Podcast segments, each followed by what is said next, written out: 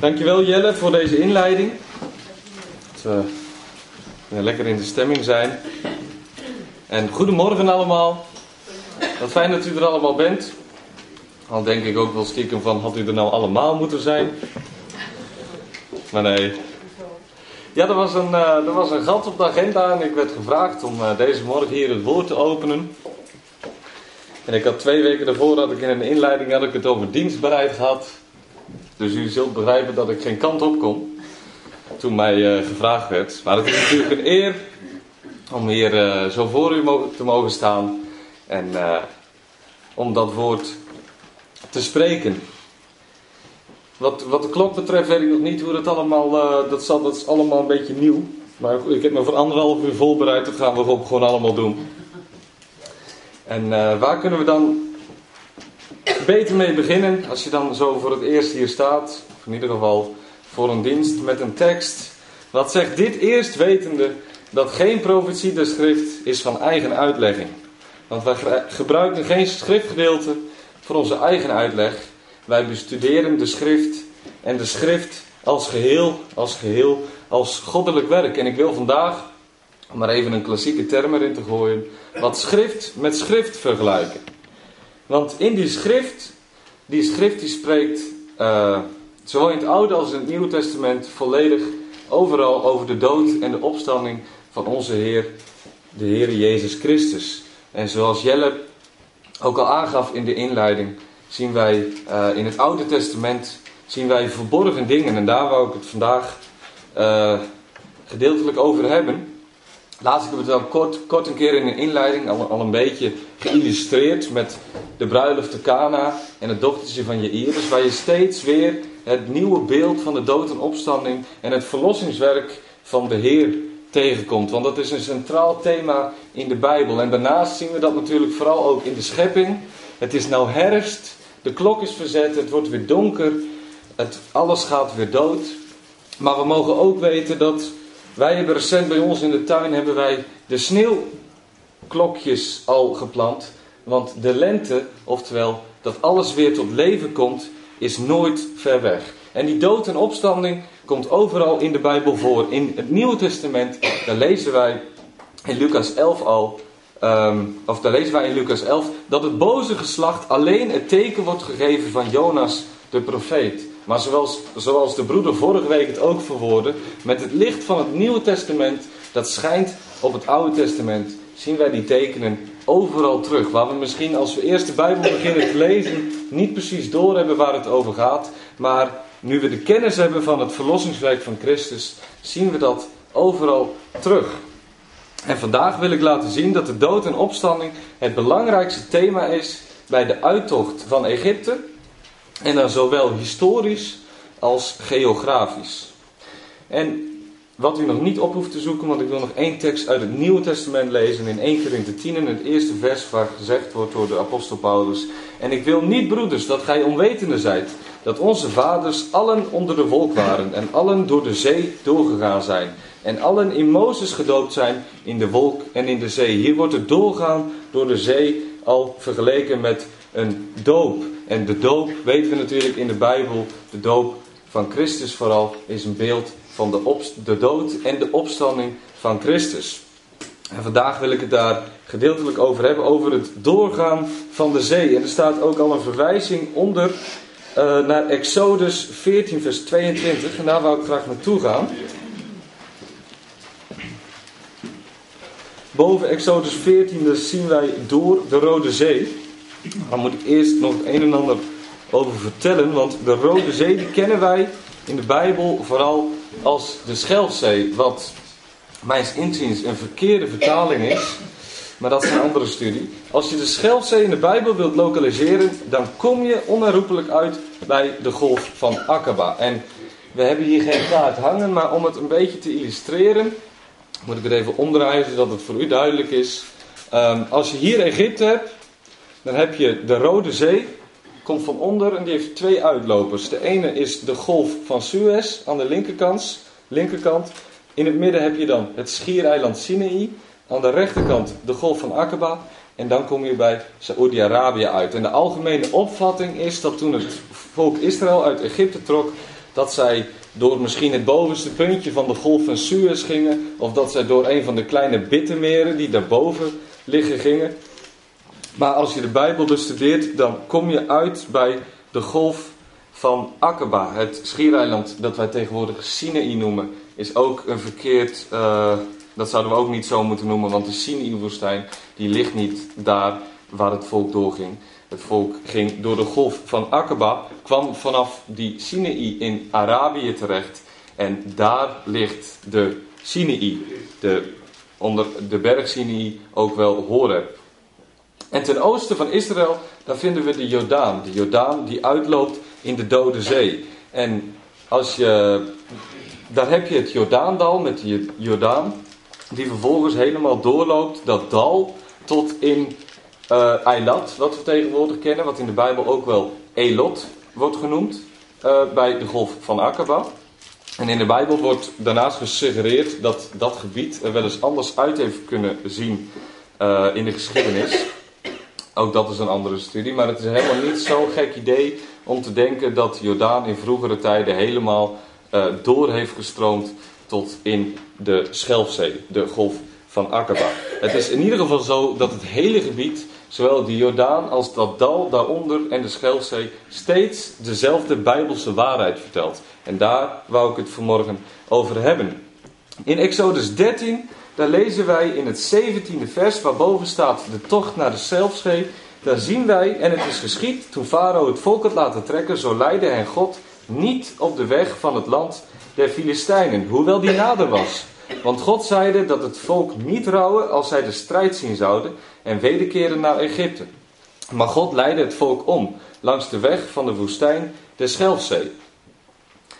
Hier zie je dat... Uh, dat God zegt dat ze niet op de weg van het land der Filistijnen moeten gaan, maar op de weg van de woestijn de Schelfzee. De weg van het land der Filistijnen is de kortste weg en is misschien ook de meest voor de hand liggende weg. Maar dat is niet de weg die je gaan moet als je vanuit Egypte naar Canaan gaat. Egypte is in de Bijbel een beeld van de wereld en, de en Canaan is het beloofde land, is een beeld van de hemel. En als je van plan bent om de wereld uit te gaan en naar het beloofde land te trekken, dan gaat dat nou eenmaal niet via de makkelijke weg.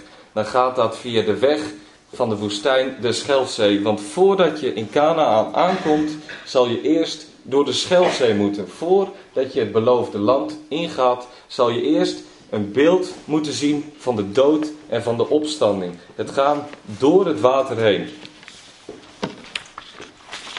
En dan wil ik lezen in Exodus 14, vanaf het 21ste vers. Toen Mozes zijn hand uitstrekte over de zee, zo deed de Heere de zee weggaan. Door een sterke oostenwind, die ganse nacht, en maakte de zee droog en de wateren werden gekliefd. En de kinderen Israëls zijn ingegaan in het midden van de zee op het droge. En de wateren waren hun een muur aan hun rechter en aan hun linkerhand. En de Egyptenaars vervolgden hen en gingen in achter hen. Al de paarden van Farao, zijn wagenen en zijn ruiteren, in het midden van de zee. En het geschiedde in dezelfde morgenwaken dat de Heer in de kolom des vuurs en de wolk zag op het leger der Egyptenaren. En hij verschrikte het leger der Egyptenaren. Hij stiet de raderen hunner wagenen weg en deed ze waarlijk voortvaren. Toen zeiden de Egyptenaars, laat ons vlieden van het aangezicht van Israël. Want de Heere strijdt voor hen tegen de Egyptenaars. En de Heere zeide tot Mozes: Strek uw hand uit over de zee, dat de wateren wederkeren over de Egyptenaars, over hun wagenen en over hun ruiters.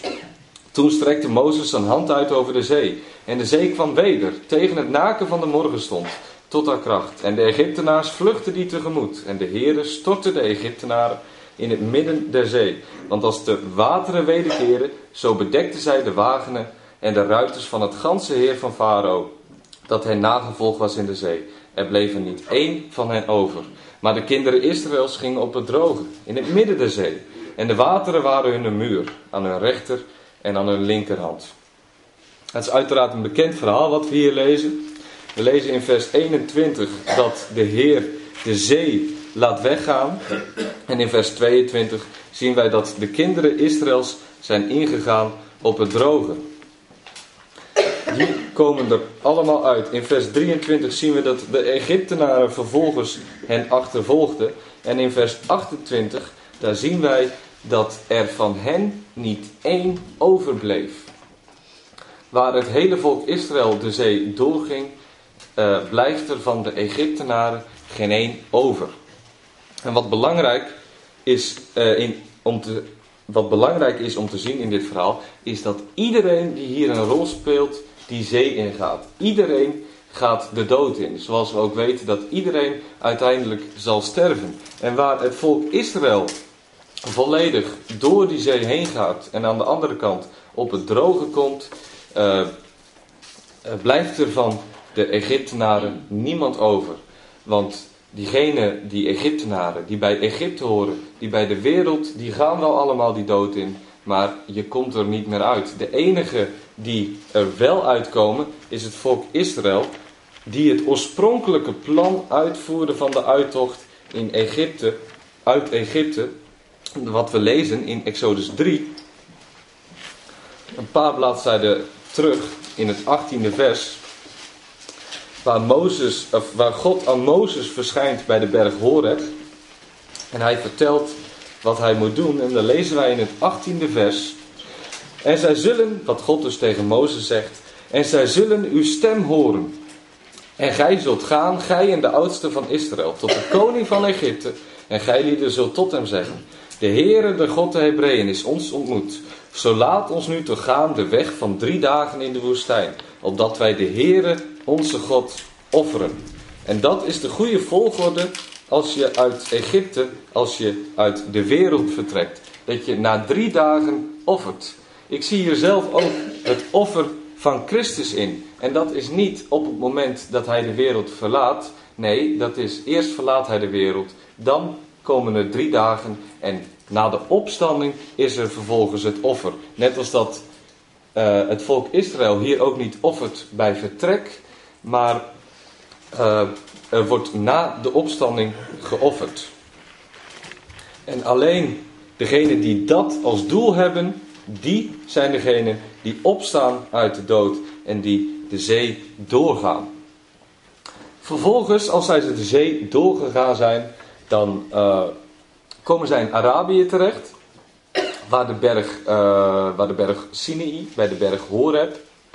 We zien ook uh, de, de, eerste die wij daar ook tegenkomen is de schoonvader van Mozes, Jethro, de Midianitische priester. Daar kwam Mozes ook vandaan. Daar was hij ook eerst in Midian, bij de berg Sinai en bij de berg Horeb. En vervolgens uh, gaat het volk naar het noorden.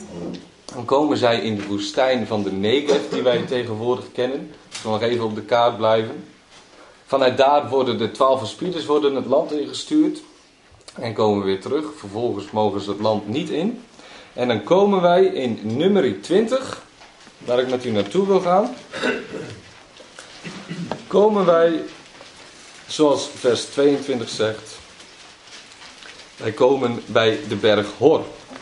En de berg Hor, dat ligt aan de rand van het Jordaandal, aan de grens van Edom, ongeveer tussen de Schelfzee en de Dode Zee in in dat dal van de Jordaan. In vers 22 waarboven staat Aarons dood van nummer 20. Toen reisden zij van Kades en de kinderen Israëls kwamen, de ganse vergadering aan de berg Hor.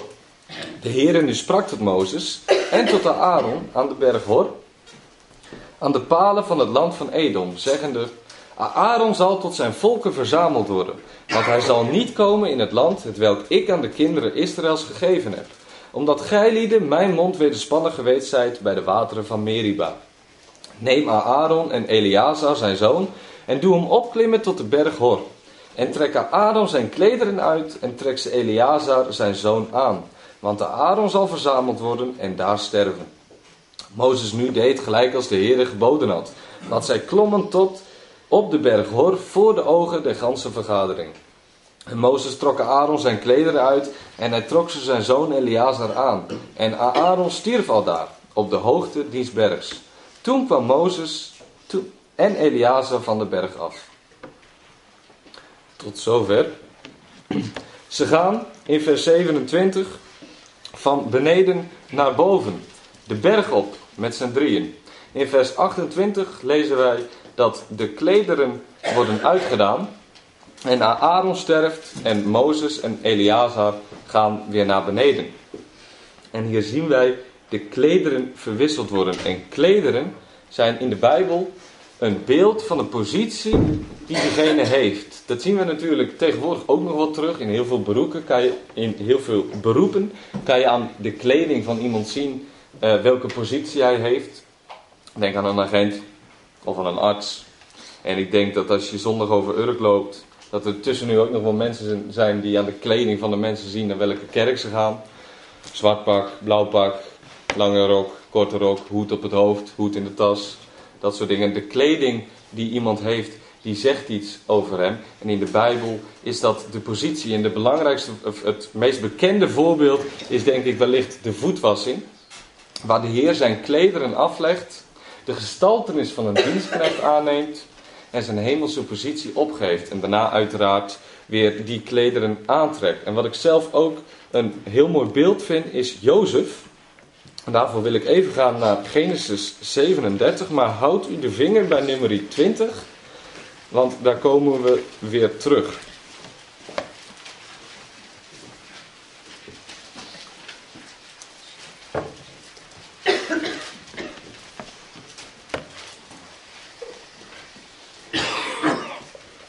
In Genesis 37, daar zien wij in het derde vers dat Israël Jozef liefhad boven al zijn zonen, want hij was hem een zoon des ouderdoms. En hij maakte hem een veelvervige rok. En als nu zijn broeders dat zagen in vers 4, dat hun vader hem boven al zijn broederen liefhad, haatten zij hem en konden hem niet vredelijk toespreken.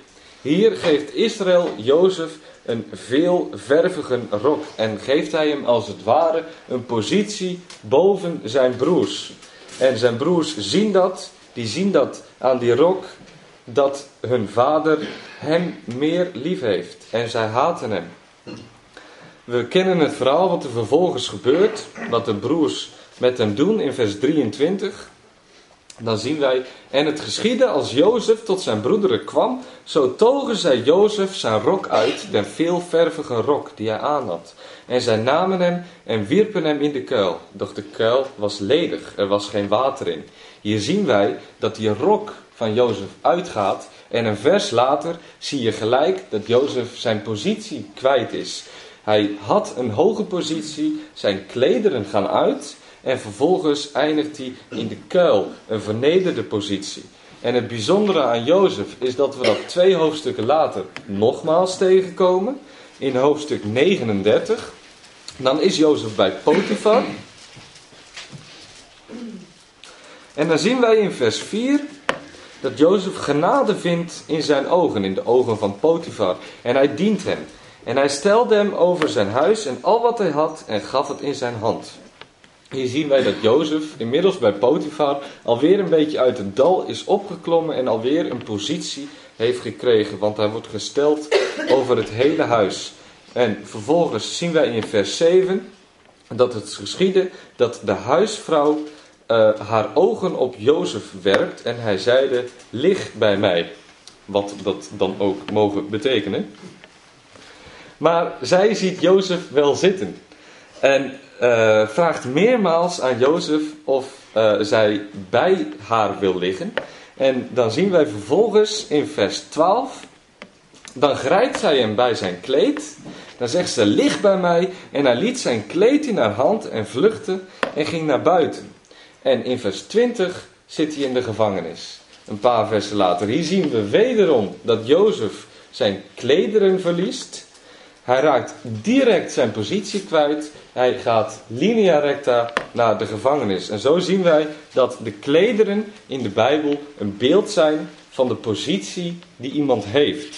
En op het moment dat de klederen weggaan, dat daarmee ook de positie weg is. En dan kunnen we terug naar nummer 20. Want daar gaan in vers 28 bij Aaron de klederen uit. En hij verliest hier die positie aan Eleazar. En daarna staat er elke keer bij, dat zien we in vers 25, in vers 26 en in vers 28 wordt telkens benadrukt dat Eleazar de zoon is van Aaron. Daarmee de zoon, maar dus ook de erfgenaam en de opvolger van Aaron. Aaron, die we natuurlijk kennen als de hoge priester van het oude verbond. En Eleazar is zijn opvolger en een type van Christus als de hoge priester van het nieuwe verbond. En de dood hier van Aaron is dan ook een beeld van de dood van Jezus, die daarmee een einde maakt aan het oude verbond. En vervolgens breekt het nieuwe verbond aan. Aaron gaat van omlaag, vanuit, een, uit het, uh, vanuit het dal, vanuit de dood, vanuit het graf, klimt hij op tot aan de berg, wordt hij uitermate verhoogd, zou je kunnen zeggen. Hij blijft daar op de berg, op in het koninkrijk. En vervolgens gaan die klederen over naar Eleazar als een type van Christus. En die is degene die weer terugkomt. Want wij mogen weten dat de Heer de geest en de trooster naar ons terugstuurt. Naar dat volk dat hier alleen is in het dal. Maar we mogen weten dat die opgestane Heer, waar dit, deze geschiedenis een beeld van is, naar ons terugkeert in de vorm van Eleazar. En na de dood van Aaron trekt het volk weer verder naar het noorden. Uh, zeg maar langs de Dode Zee, langs de, ja, langs de Dode Zee. En dan in het puntje uh, rechtsboven de Dode Zee, daar sterft Mozes op de berg Nebo. Ongeveer op dezelfde wijze hier als Aaron. En uh, wordt Mozes opgevolgd door Jozua. En dan zien we de derde geschiedenis die ik kort wil aanhalen. In Jozua 3.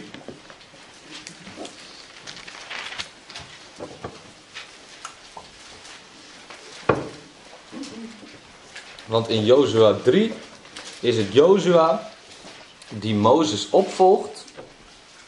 En het volk is aan het einde van de rit vanuit Egypte naar Canaan. En zij komen tot aan de Jordaan. In vers 1. Jozua maakte zich des morgens vroeg op en zij reisden van Sittim. En zij kwamen tot aan de Jordaan. Hij en al de kinderen Israëls. En zij vernachten al daar eer zij overtrokken. En het geschiedde dat de antlieten op het einde van drie dagen door het midden des legers gingen. Aan het einde van drie dagen. En ik hoop dat er ook bij u op dit moment een belletje gaat rinkelen. Drie dagen, we gaan een beeld zien van de dood en opstanding.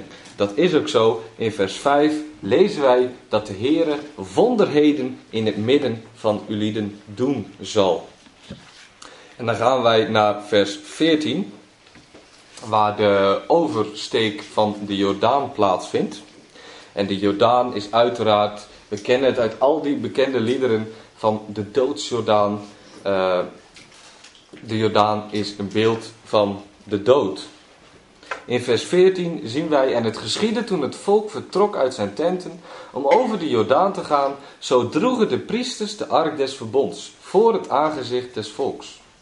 En als zij die de ark droegen tot aan de Jordaan gekomen waren en de voeten der priesters, de voeten der priesteren dragende de ark ingedoopt waren in het uiterste van het water, vers 16, zo stonden de wateren die van boven af kwamen. Zij rezen op een hoop, zeer verre van de stad Adam af. Adam af en aan het einde van vers 16. Toen trok het volk over tegenover Jericho. Maar de priesters die de ark des verbonds des Heren droegen, stonden stevast op het droge, in het midden van de Jordaan. En gans Israël ging over op het droge, totdat al het volk geëindigd had door de Jordaan te trekken. En hier zien wij weer precies hetzelfde beeld als bij de doortocht in de Schelfzee.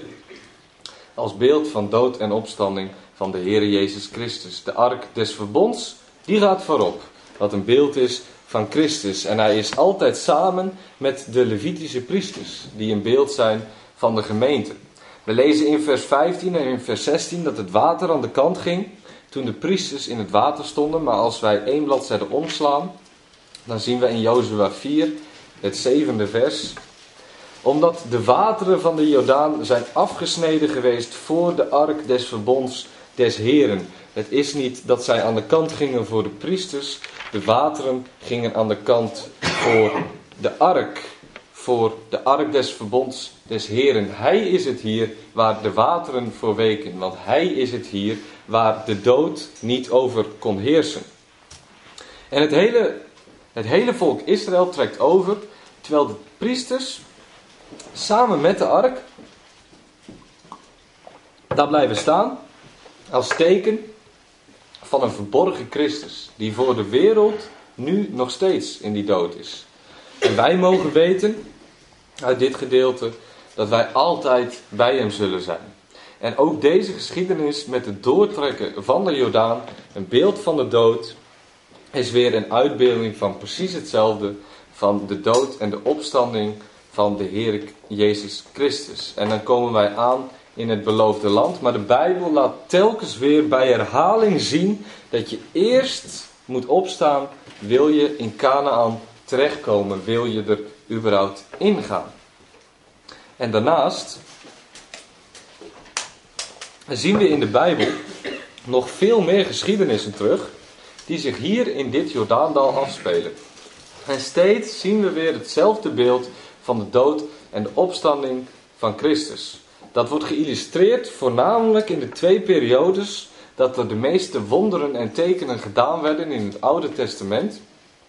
We komen, her en der komen we wat wonderen tegen, maar er zijn twee periodes waar dat, waarvan je echt zou kunnen zeggen van daar gebeurt een hoop. De ene is uiteraard bij Mozes en de andere dat is bij Elia en bij Elisa. En daarvoor wou ik naar twee koningen, naar twee koningen 2.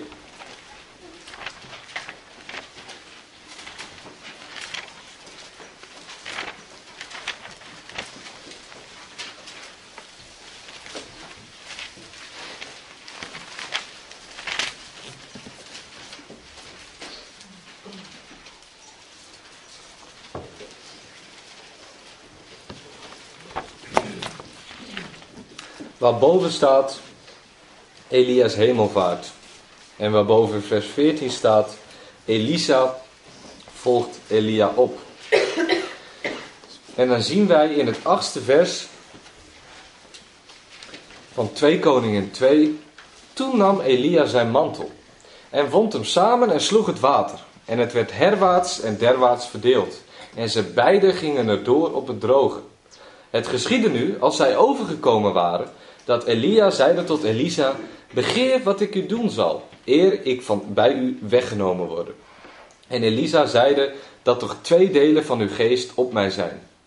En hij zeide: Gij hebt een harde zaak begeerd. Indien gij mij zult zien, als ik van bij u weggenomen word, het zal u alzo geschieden. Doch zo niet, het zal niet geschieden. En het gebeurde, als zij voortgingen, gaande en sprekende, ziet, zo was er een vurige wagen met vurige paarden, die tussen hen beiden scheiding maakte.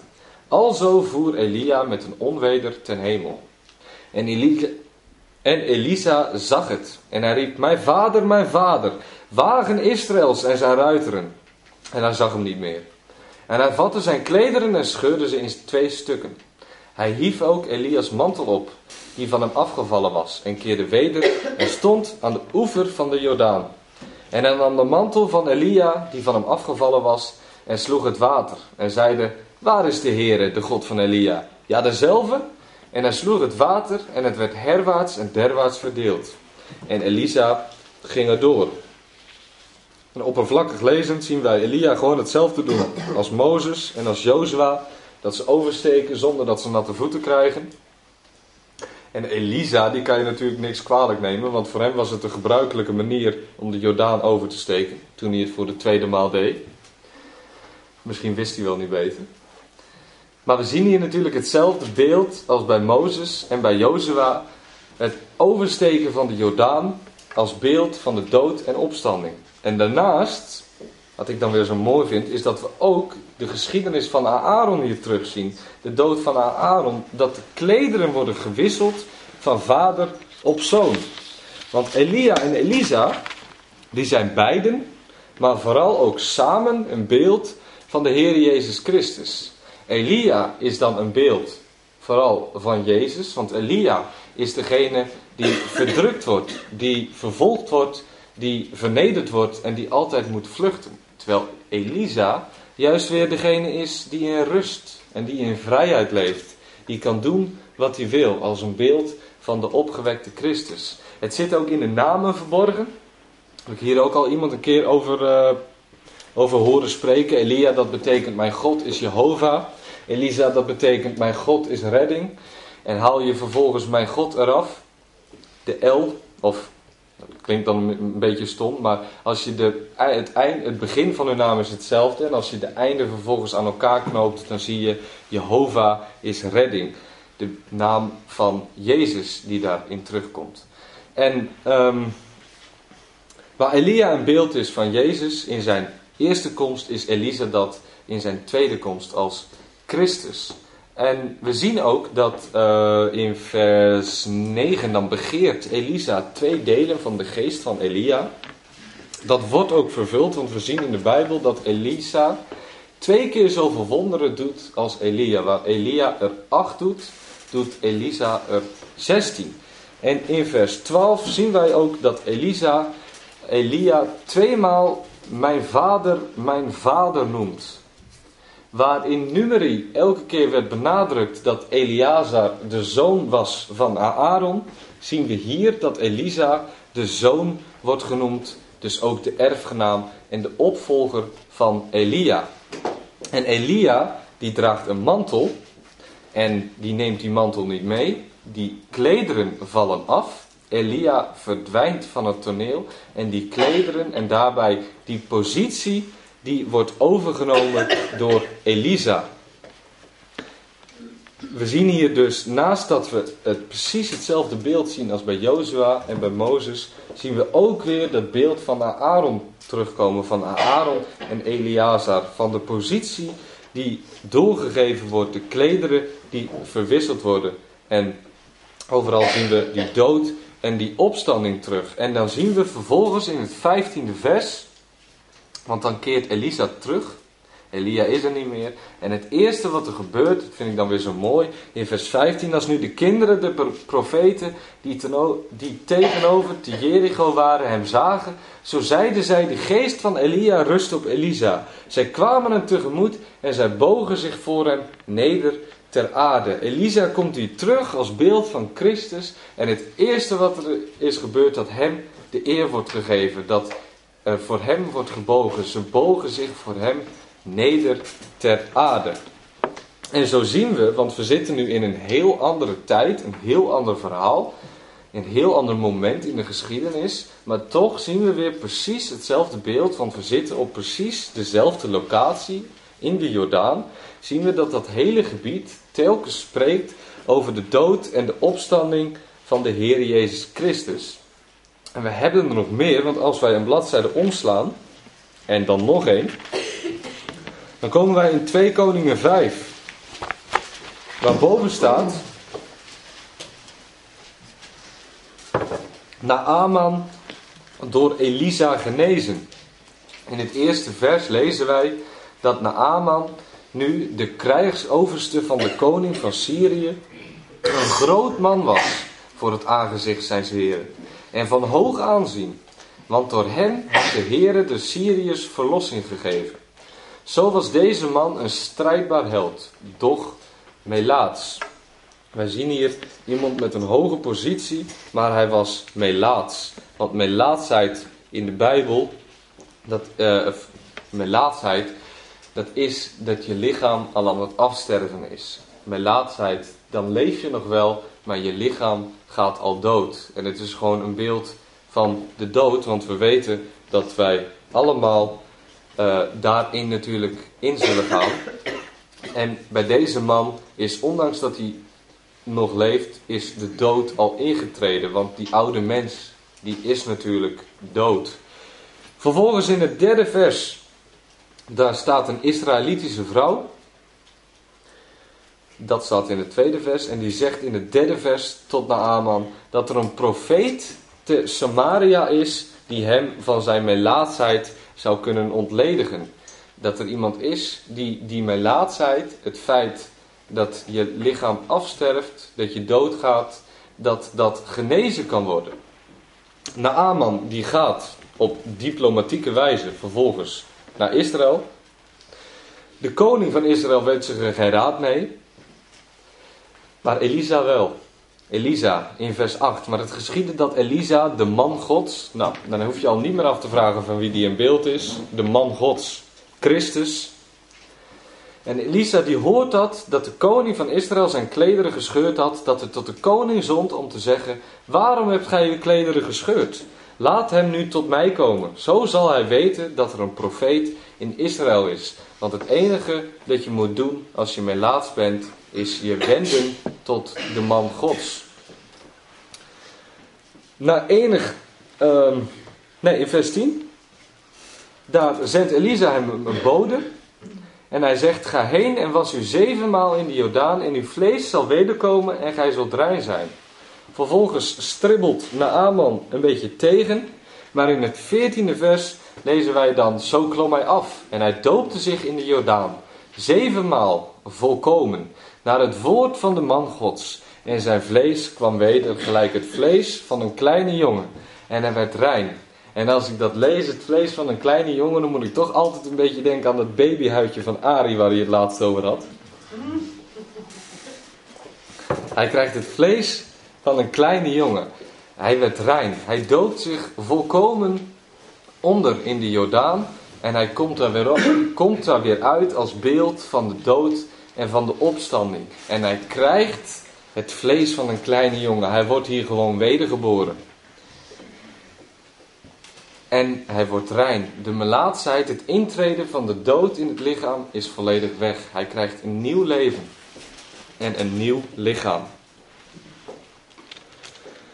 Even kijken. Ja, dan slaan we de bladzijde weer een keer om. Dan zitten we nog steeds op dezelfde locatie. Dan zitten we weer bij de Jordaan. En dan in 2 Koningen 6. Daar staat boven Elisa. Die doet het ijzer op het water drijven. Wat we ook wel kennen als Elisa en de drijvende bijl. Elisa, uiteraard de man gods de Christus. En in vers 5, daar zien wij, en het geschiedde als een, als een het timmerhout velde, dat het ijzer in het water viel. En hij riep en zeide, ach mijn heer, want het was geleend. En de man God zeide, waar is het gevallen? En toen hij hem de plaats gewezen had, sneed hij een hout af en wierp het daarheen en deed het ijzer boven zwemmen. In vers 5 valt het ijzer in het water. En het ijzer is in de Bijbel een beeld van kracht. Denk ook aan dat rijk bij Daniel, het rijk met de voeten van ijzer. IJzer is kracht. En dit ijzer hier in vers 5, dat is geleend.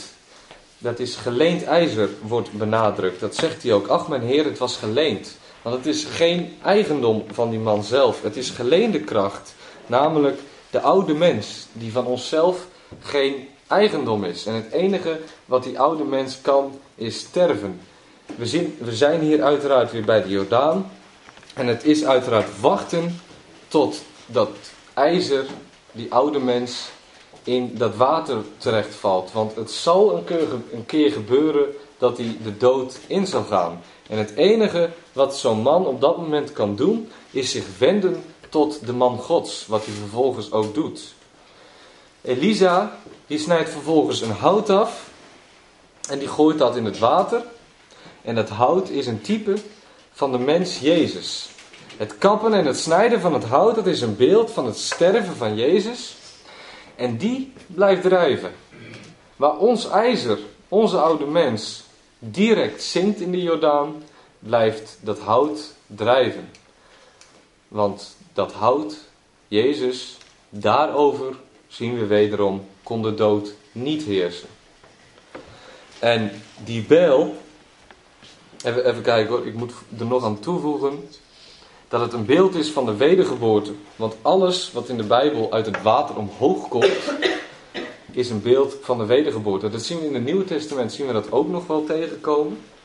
Waar we vandaag er niet over gaan hebben. dan zien we op andere locaties, als we nog verder naar boven gaan, naar het meer van Galilea, zien we bijvoorbeeld de wonderbare visvangst. Waar ook eh, de vissen als beeld van de gemeente uit het water omhoog komen. We zien het natuurlijk bij de doop ook. Het is allemaal dood en opstanding. opstanding. En als het uit het water omhoog komt, dan is het als het ware wedergeboren. Maar die bijl is daar niet zelf toe in staat. Maar door de overwinning van Christus zijn wij ook in staat om die dood te overwinnen. En dan zie je dat doordat het hout erin geworpen wordt, dat zelfs dat ijzer weer naar boven komt. En hier zijn we ook weer op dezelfde locatie, die Jordaan, waar het wederom een beeld is van de dood en van de opstanding van de Heer Jezus Christus. En zo zien we in het hele Nieuwe Testament, of zo zien we in de hele Bijbel en in het Nieuwe Testament natuurlijk de doop van Jezus hier in de Jordaan. Dan zien we in de hele Bijbel door, van oud tot nieuw, spreekt het overal over hetzelfde verlossingswerk van Christus. Over zijn dood en opstanding. Dan hebben we een boek dat geschreven is door verschillende mensen in verschillende tijden, in verschillende culturen, in verschillende talen, die steeds toch hetzelfde verhaal vertelt. En dat kan uiteraard alleen maar als het één geheel is en als het uh, gemaakt is, het volbracht is met een goddelijke inspiratie hierin. En zo hebben wij deze morgen hebben wij de kracht van de Bijbel en het werk van de Heer in al die geschiedenissen hebben wij teruggezien. Maar ook voor onszelf kunnen we er uiteraard heel veel in meenemen. Als we kijken naar Exodus 14, wordt ons allereerst de keuze gesteld die wij moeten maken. Hoort u bij de wereld of hoort u bij Gods volk? Want we lezen dat iedereen, zowel de wereld als Gods volk, de dood in zal gaan. Maar alleen diegenen die zichzelf volkomen aan de Heer hebben gegeven, die zijn het die de dood vervolgens weer uitkomen. In, vers, in nummer 20 vervolgens, bij de dood van Aaron, dan mogen wij weten dat wij, die nog in die dood zijn, in dat graf, in dat dal, dat wij de dingen mogen bedenken die boven zijn. Wij mogen opzien naar een verhoogde Christus, naar die drie die naar die berg omhoog gaan. En we mogen daarnaast weten dat wij een trooster hebben, die teruggezonden is naar ons, die nog tijdelijk in dat dal zijn, om in ons hart te wonen. Vervolgens zien wij in Jozua 3, zien wij de ark des verbonds met de Levitische priesters, die daar in het midden blijven staan.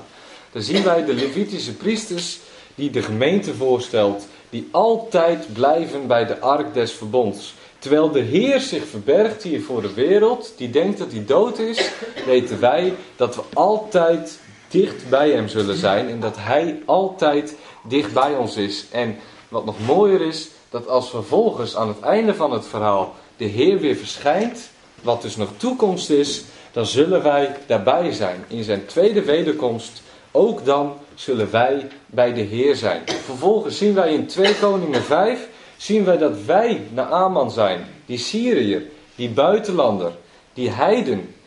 En normaal gesproken zou Elisa wellicht iemand van het Joodse volk hebben genezen, maar het is telkens is het een buitenlander, is het die er eigenlijk niet bij hoort. Wij zijn het, waar ons lichaam al vanaf het af, al aan het afsterven is. Daar zijn wij ons van bewust en wij wenden ons dan ook tot de man Gods. Want daar is het waar wij genezing kunnen vinden. En dat doen wij, wij worden rein, doordat wij alleen maar luisteren naar wat het woord van de man Gods tot ons te zeggen heeft. Die zegt ons dat wij ons in de Jordaan moeten wassen. En dat wij wedergeboren kunnen worden. Dat wij een nieuw leven en een nieuw lichaam kunnen krijgen. En in 2 Koningen 6 zien wij dat wij diegene zijn die het ijzer, die geleende kracht, ons oude leven in het water, in de dood laten vallen. Maar wij zijn degene die niet zelf in staat zijn om, dat, uh, om die situatie op te lossen. Maar wij zijn ook degene die vervolgens alleen nog maar hoeven te richten op de man Gods. Wetende dat Hij het is die ons laat opstaan uit de dood. En zoals we in het zevende vers, want we zijn er nog in 2 Koningen 6, eh, dat we daar nog lezen, dat is het enige wat vervolgens nog onze taak is. Wij moeten het tot ons nemen, wij moeten onze hand uitsteken en wij moeten het aannemen. Het is zijn werk en het enige wat wij daarop hoeven te doen. Dan wou ik afsluiten met 1 Petrus 1 vers 3, waar staat: Geloofd zij de God en de Vader van onze Heer Jezus Christus, die naar zijn grote barmhartigheid ons heeft wedergeboren tot een levende hoop door de opstanding van Jezus Christus uit de doden. Amen. Laten we de Heer danken.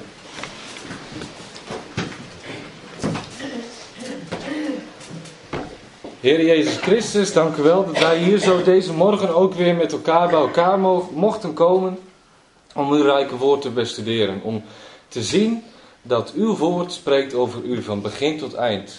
Dat wij misschien als wij de geschiedenissen lezen, dat wij niet precies weten waar het over gaat, maar dat wij nadat u dat verlossingswerk teweeg gebracht heeft, dat wij dat overal in terug zien komen. Dat wij overal die troost zien van de dood en opstanding van u, van de, die leidersweg die u gegaan bent. Dank u wel dat wij ook mogen weten dat ook wij die weg uh, gaan mogen. Dat wij dat, uh, die dood mogen overwinnen, overwinnen, omdat u ons daartoe in staat stelt. Dank u wel dat voor die troost en die bemoediging die dat geeft. Dat wij weten dat wij u zien met eer en heerlijkheid gekroond. Daar bovenop die berg in dat koninkrijk.